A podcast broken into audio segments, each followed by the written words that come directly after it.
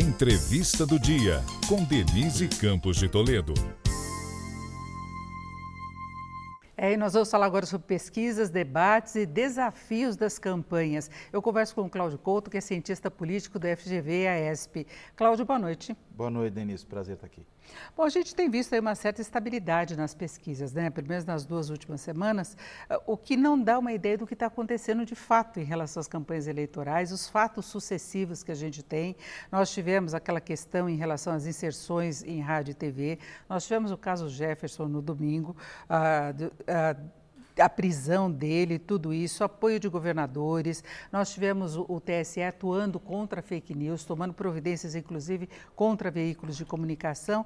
A impressão que se tem é que o eleitor está meio imune a tudo isso. Ou as pesquisas estão errando? O que está acontecendo, Cláudio, a tua Não, avaliação? Eu acho que o eleitor está imune, né? Porque mesmo quando a gente pega pesquisas que, por exemplo, tiveram uma diferença grande no primeiro turno em relação ao último resultado que elas deram e o que acabou sendo o resultado da urna, eh, todas elas estão mostrando a mesma coisa, uma continuidade, uma estabilidade. Ou seja, você não tem oscilação, senão ali dentro da margem de erro, uma oscilação muito marginal. Ou seja, o que a gente tem é realmente o eleitorado muito definido em torno dos dois candidatos. O problema é que quando há essa estabilidade, se você tem um candidato que está atrás, que é o caso do, do, presidente Bolsonaro, o que ocorre é que, evidentemente, gera nervosismo na campanha dele. Entendo que muitos desses eventos, como essa questão das rádios, por exemplo, se deve exatamente a esse nervosismo, né? uma tentativa de produzir algum fato eventualmente favorável à campanha. Né? E aí parece que tem uma agitação imensa, e tem, na campanha, tem no, na equipe do candidato, mas não tem necessariamente no eleitorado, no que se refere a mudar de decisão ou a não manter a decisão que tem agora e tentar ficar, e ficar indeciso ou algo assim. Então, acho que são dois universos, só que na realidade um causa o outro. O eleitor não muda de posição, quem está atrás fica desesperado. Quem está na frente, claro, tem que tomar cuidado para não vestir o salto alto, né, para não ficar entusiasmado demais com a situação. Agora, nós tivemos ontem, por exemplo, os debates para os governadores né, do, do governo dos estados. Tivemos aqui em São Paulo a Haddad a, a, disputando também com o Tarcísio. Você acha que isso ainda pode produzir algum efeito? E hoje tem Bolsonaro contra o Lula. Olha, salvo alguma situação muito espalhafatosa no debate, é pouco provável que o debate produza grandes efeitos. Eu escutei uma imagem que foi feita pelo Sérgio Abrantes, que é um grande cientista político, e ele fala uma coisa que é interessante. Ele diz o seguinte: olha, o debate é aquela situação que nem o jogo do seu time. Que você vai assistir, o seu time joga mal, toma uma goleada, você sai de lá chateado, mas nem, nem por isso você deixa de torcer para o seu time. Acho que o debate tem uma situação muito parecida. Né? As pessoas assistem, elas já, já têm o seu candidato, né? as pessoas já têm os seus candidatos, mas eh, ele vai mal? Ah, mas é o meu candidato, ainda assim eu prefiro, ele não foi bem no debate, mas ele é um candidato melhor. É muito isso que acontece. Claro, pode ter um efeito ali entre alguns indecisos. Acho que a chance desse efeito ser maior é realmente nas eleições estaduais. Por quê? Porque, diferentemente da presidencial, que vem de muito tempo, as eleições estaduais começaram, vamos dizer assim, mais recentemente. As pessoas começaram a prestar atenção nelas bem mais tarde do que estavam olhando para a eleição presidencial. Então, a volatilidade aí pode ser bem maior. Não quer dizer que vai mudar em todos os estados, mas eu diria é nos estados que há mais espaço para alguma mudança.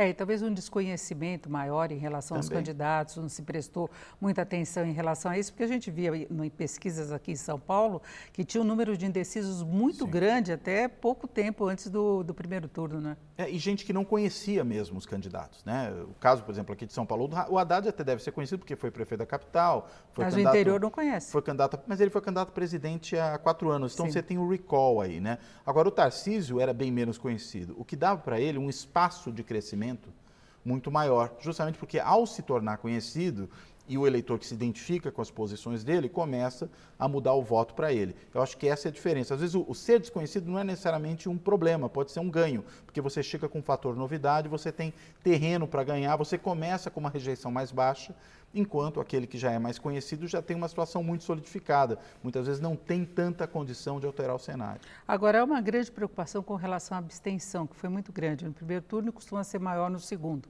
É? Ainda mais que tem algumas cidades que, que é bem ponto facultativo hoje para servidores. Isso pode ter alguma alteração de última hora? Olha, pode produzir alguma alteração. Eu não acredito que seja uma alteração suficiente para mudar radicalmente o cenário. Se a distância, pelo menos pensando no caso da eleição presidencial, fosse uma distância ainda mais estreita, a gente estivesse falando de uma coisa de um, dois pontos percentuais, eu acho que a abstenção podia ser decisiva. Numa diferença que tem aparecido às vezes de seis, às vezes de oito pontos percentuais, eu acho que não é suficiente para produzir essa grande alteração. Agora, claro, tudo pode contar se de repente você tiver uma eleição mais apertada no final do que os institutos de pesquisa estão conseguindo detectar. E aí, claro que a abstenção pode contar. Segundo turno tem normalmente mais abstenção, por quê? Porque alternativas que os eleitores queriam já não estão mais disponíveis. A diferença nesse ano, eu acho, é a seguinte: a gente tem uma eleição em que a concentração de votos, ou de intenção de votos no caso, nos dois primeiros colocados, e isso se concretizou na disputa de primeiro turno, já era muito alta, sobrou muito pouco voto com o resto. Então, eleitor decepcionado, que fala, ah, nenhum dos dois me interessa, eles são um número pequeno, ainda você tem os que migram. Então, eu não sei se esse ano a abstenção vai ser tão maior no segundo turno do que costuma ser em eleições que eu vou chamar assim de normais. Essa não é uma eleição comum, essa é uma eleição bem especial. É, bem radicalizada, né? polarizada, Muito. dividindo inclusive pessoas, amigos. E eu acho que teve uma, tem uma diferença agora que pode ajudar nessa questão da abstenção, que é a gratuidade do transporte. Eu acho que é uma coisa extremamente democrata com o custo de transporte que a gente tem no Brasil. Né? Para todo mundo ter condição, porque você vem em São Paulo, dependendo do local que a pessoa mora, se é numa cidade próxima e vem para São Paulo, ela pode gastar 30 reais do dia Sim. para poder se locomover para votar. Não, e, e, eu vi uma pesquisa recente, eu vou infelizmente não lembrar agora qual dos institutos que foi, porque a gente acaba vendo tantos que às vezes se esquece disso, que mostrava que essa, a distância em relação ao local de votação, ela era maior entre a população mais pobre, na média e é justamente quem precisa usar o transporte público e para quem isso é um custo significativo. Então é claro que você franqueando o transporte público, isso ocorrendo em vários lugares, até no estado de Minas, agora que o governador não queria e aí uma adesão judicial obrigou, não sei se ela vai ser mantida, mas obrigou a oferecer o transporte público gratuito, isso, claro, permite que os mais pobres possam ir votar a despeito das dificuldades que tenham, mesmo morando muitas vezes de forma, eh, numa posição, né, num lugar mais distante daquele local onde vota. E a questão da rejeição, ainda levando em conta o que pode acontecer no debate, porque tem muita briga entre eu gosto menos de um, gosto mais do outro, e essa coisa, né? Vou votar porque é menos ruim. Nesse caso, não pode ter uma sensibilidade, dependendo do tipo de, de caso que seja discutido, do tipo de enfoque que venha no, no debate? Olha, pode, mas eu diria, é muito mais para reforçar tendências que já estão dadas do que para produzir uma reviravolta. É, tem aquela, aquele bordão já de que segundo turno é uma disputa de rejeições, o que é verdade, é um bordão, mas ele é verdadeiro. Agora, é, nesse caso, me parece que são tão consolidadas as rejeições dos dois candidatos, né, de Lula e de Bolsonaro, acho muito pouco provável que um radical antilulista vire de repente lulista porque passa a rejeitar mais o Bolsonaro e vice-versa. Isso é, é, muito pouco provável que aconteça. Então, sinceramente, acho que pode, claro, mover ali um ou outro indeciso, alguém que está realmente muito vacilante, mas é muito pouca gente que está nessa situação, o espaço para mudança é pequeno. É, exatamente, eles vão tentar explorar ao máximo aqueles pontos de maior vulnerabilidade, mas tem essa condição colocada. Agora, as pesquisas surpreenderam né, por não terem antecipado o que aconteceu de fato no primeiro turno.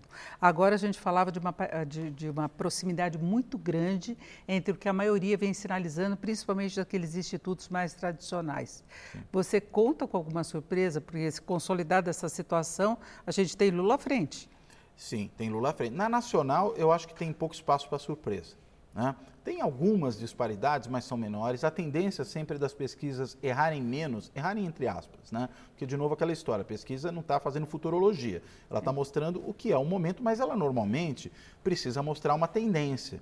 E claro que aquela pesquisa que é a última a ser divulgada, em geral, ela já captou boa parte dessa tendência e tem um resultado que tende a ser mais próximo do resultado final. O problema é quando a distância é gigantesca e injustificável. Acho que desse ponto de vista, na presidencial, a gente não deve ter muita surpresa. Nas estaduais, eu acho que ainda pode haver surpresas.